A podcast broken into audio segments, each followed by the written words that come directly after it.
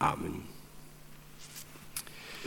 Vi vil rejse os, og jeg vil prædike over en tekst i aften fra Johannes evangelie kapitel 11 fra vers 32, hvor der står.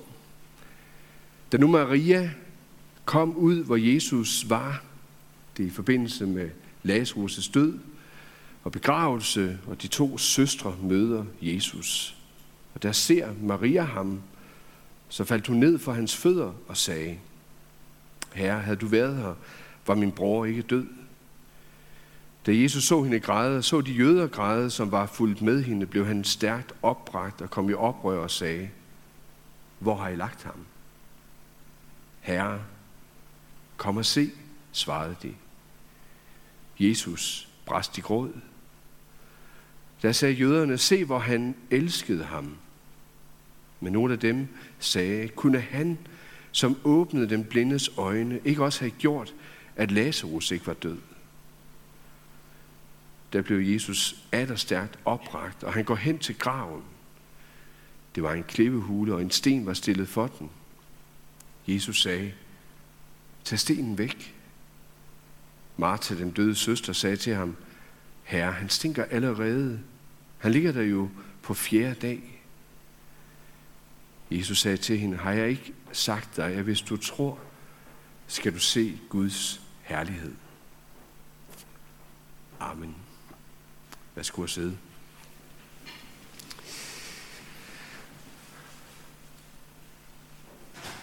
Jesus græd. Så kort og dybt stod det i en tidligere oversættelse i divers her. Jesus græd. Nok så bekender vi som kirke, at Jesus har overvundet døden og fortabelsens mørke ved sin død opstandelse. Men det gjorde ham ikke umenneskelig. Heller ikke i mødet med døden. Han var menneske fuldt ud. Han kendte til sorg og smerte. Han kendte til tab og tårer. Jesus brast i gråd. Når vi samles alle helgens søndag aften her i kirken, så kommer de fleste af os heller ikke uden tårer. Både de måske synlige på kinderne, og dem, som andre ikke ser.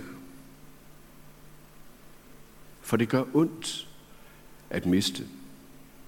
Sorg er kærlighedens pris. En sorg, som ikke bare lige forsvinder.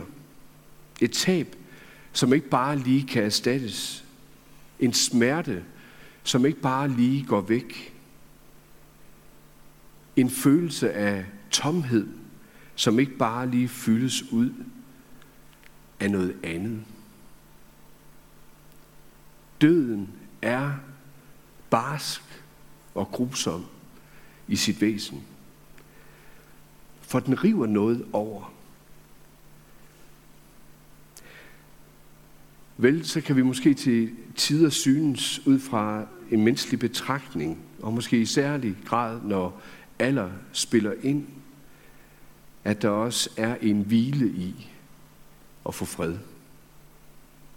Måske til trøst. Måske også en måde at kunne ære den kære på. Men uanset hvordan vi smykker døden, så bliver den aldrig pæn. For flere af os så hænger død og tårer sammen.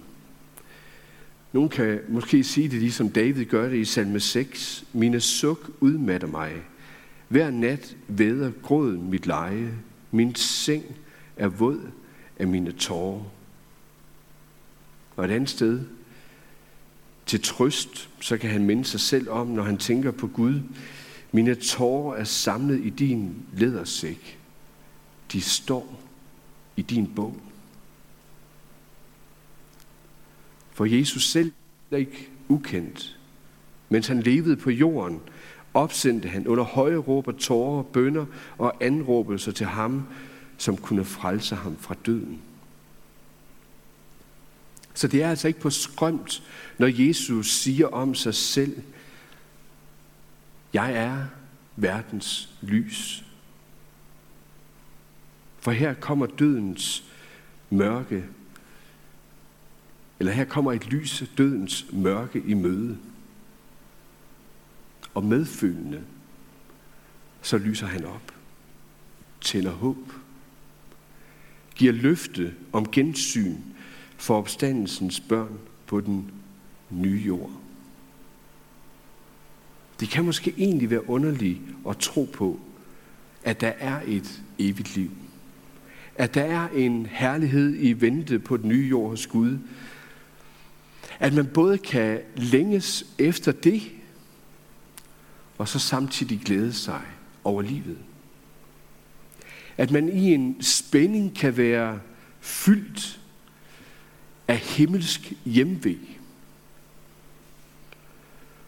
Og så samtidig ikke ønsker at forlade det her liv.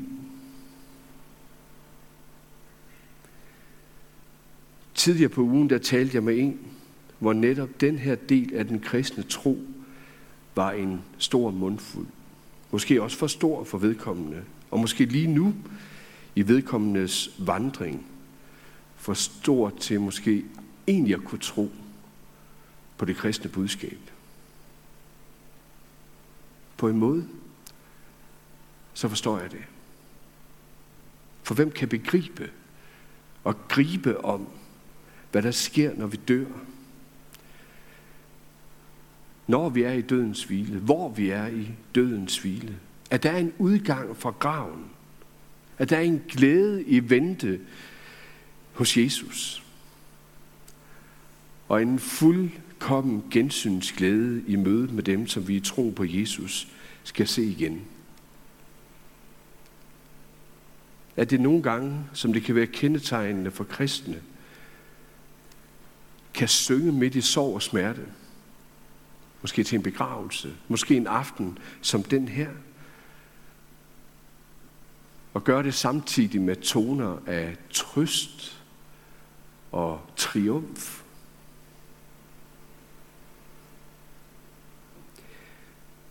Jesus han har ikke ladt os tilbage alene med spørgsmålene eller gætterierne. Han har heller ikke kun givet os et sprog med ord, som vi kan forholde os til. Han har virkelig gjort de ord, og er selv levende til stede midt i blandt os. Og ikke bare det, han er virkelig levende til stede midt i sine egne ord. Og det er det, der gør de ord og hans løfter troværdige, i hvert fald for mig. Også når min hjerne, når mit hjerte, når mine følelser, min smerte, min sorg ikke kan gennemskue tingene, eller finde vej, eller finde ro.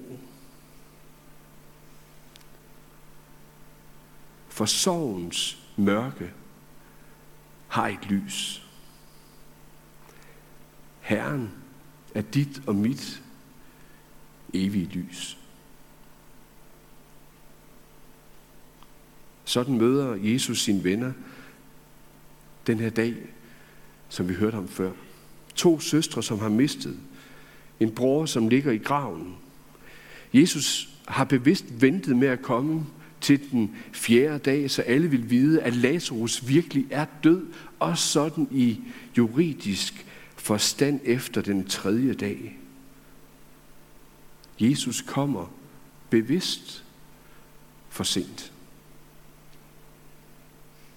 De har en tillid til, hører vi, at havde han været der, var Lazarus ikke død. Når Jesus er til stede, så må døden flygte. Gælder det også, når døden umiddelbart har sejret? Jesus han ved, hvad der venter ham forud ved sin egen død på korset. Han ved, hvad det koster og smerter at smage døden. Og hvad det koster og smerter, at døden rammer ind i livet. Han er ikke følelseskold, selvom han egentlig kender udfaldet i mødet med døden. Han er medfølende, medlidende. og går selv ind i møde med sorgen og den enkelte og gør den til sin. Sorgen er ikke kun et stadie, der skal overstås. Sorg hører med til kærlighedens liv, hvor du må lære at leve i sorgen, og hvor du må lære at leve med sorgen. Men Jesus vil også her, at de også skal have tillid til ham, når døden er indtrådt. At der er håb om liv. At der i det håb, han giver, er tro på et gensyn. At døden har sin overmand. At de må finde trøst og lindring i håbets lys. Og Jesus viser sin magt. Han kalder den døde ud af graven. Her skulle stenen tages væk først, for den døde kunne ikke selv, heller ikke når han kommer gående lige kort øjeblik efter. Det var anderledes, da Jesus selv, ikke så lang tid herefter, selv lå i en gravhule. Der blev stenen ikke væltet bort for hans skyld. Han blev vagt til liv og opstod med sit herlighedslæme, som ikke var bundet af tid og rum. Men stenen blev væltet bort for vores skyld. Så vi kunne se ind i graven og se, at den er tom. Se med troens øje,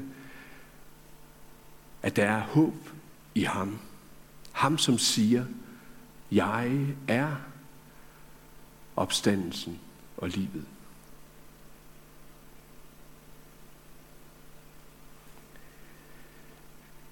Den anden dag blev jeg mindet om en prædiken af tyskeren Dietrich Bonhoeffer, en han holdt tilbage i 1933. Jeg vælger at runde min prædiken af i aften med lidt længere uddrag af nogle passager fra den prædiken, som for mig sætter godt ord på noget af det, der samler os den her aften. Han begynder blandt andet i begyndelsen af sin prædiken med at sige sådan. Hvor er vor døde? Uden et ord er I gået fra os, har ladt os alene, at drage til et fremmed land, som ingen kender. Hvorfor siger I ikke noget? Hvor er I? Var det nødvendigt, at I begav jer ud på den evige vandring fra et liv til et andet? Er I forladt og ensomme i gravens kolde nat, eller må I flakke om i pinefuld restløshed? Er I omkring os? Må I lide ligesom vi? Måske meget frygteligere end vi. Længes I efter en hjemstavn, efter varme, efter kærlighed, efter os? Eller er jeres død en søvn, en evig drømmen eller blunden, en træt søvn? Så sig dog noget. Hvorfor er I så langt væk? Men de siger ikke noget det menneske altså, som kommer til kirken med det brændende spørgsmål, hvor hans døde er. Han bliver allerførst henvist til Gud selv. Der findes ingen viden om de døde uden Guds tro. Gud er de dødes herre, og han har deres skæbne i sin hånd, og kun den, der ved om ham, ved besked om sine døde. Og nu udsiger fredens og den evige kærligheds Gud det i dag på ny til sin menighed, og kun til sin menighed. Dem, som tror på ham, gælder det, han tilsiger sin menighed. Og det gælder til den yderste vidshed. De er hos mig. De er i fred. Jeg er stødet er trøstet med Guds trøst. Han har tørret deres tårer væk. Han har gjort en ende på den hvileløse foretagsomhed. De er i fred over børnenes kister og de gamles, over de frommes kister, dem som i deres sidste stund i en foldig tro håbet på Kristus, synger englene, men de er i fred.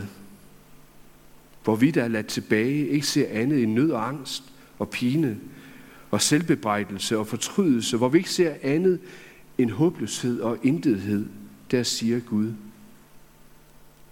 Men de er i fred. Guds men er det, som går imod al vores tænken og søgen. Guds men er det, som ikke lader de døde dø, som vækker dem op og fører dem til sig. Guds men er det, som gør døden til en søvn, som lader os vågne op i en ny verden.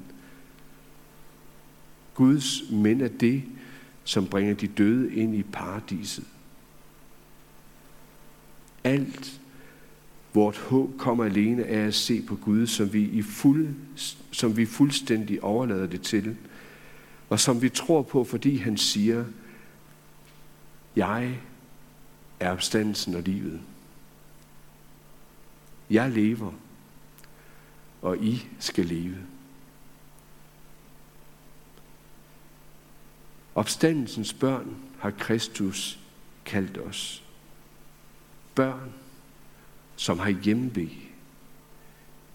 Det er det, vi er, hvis det står rigtigt til med os.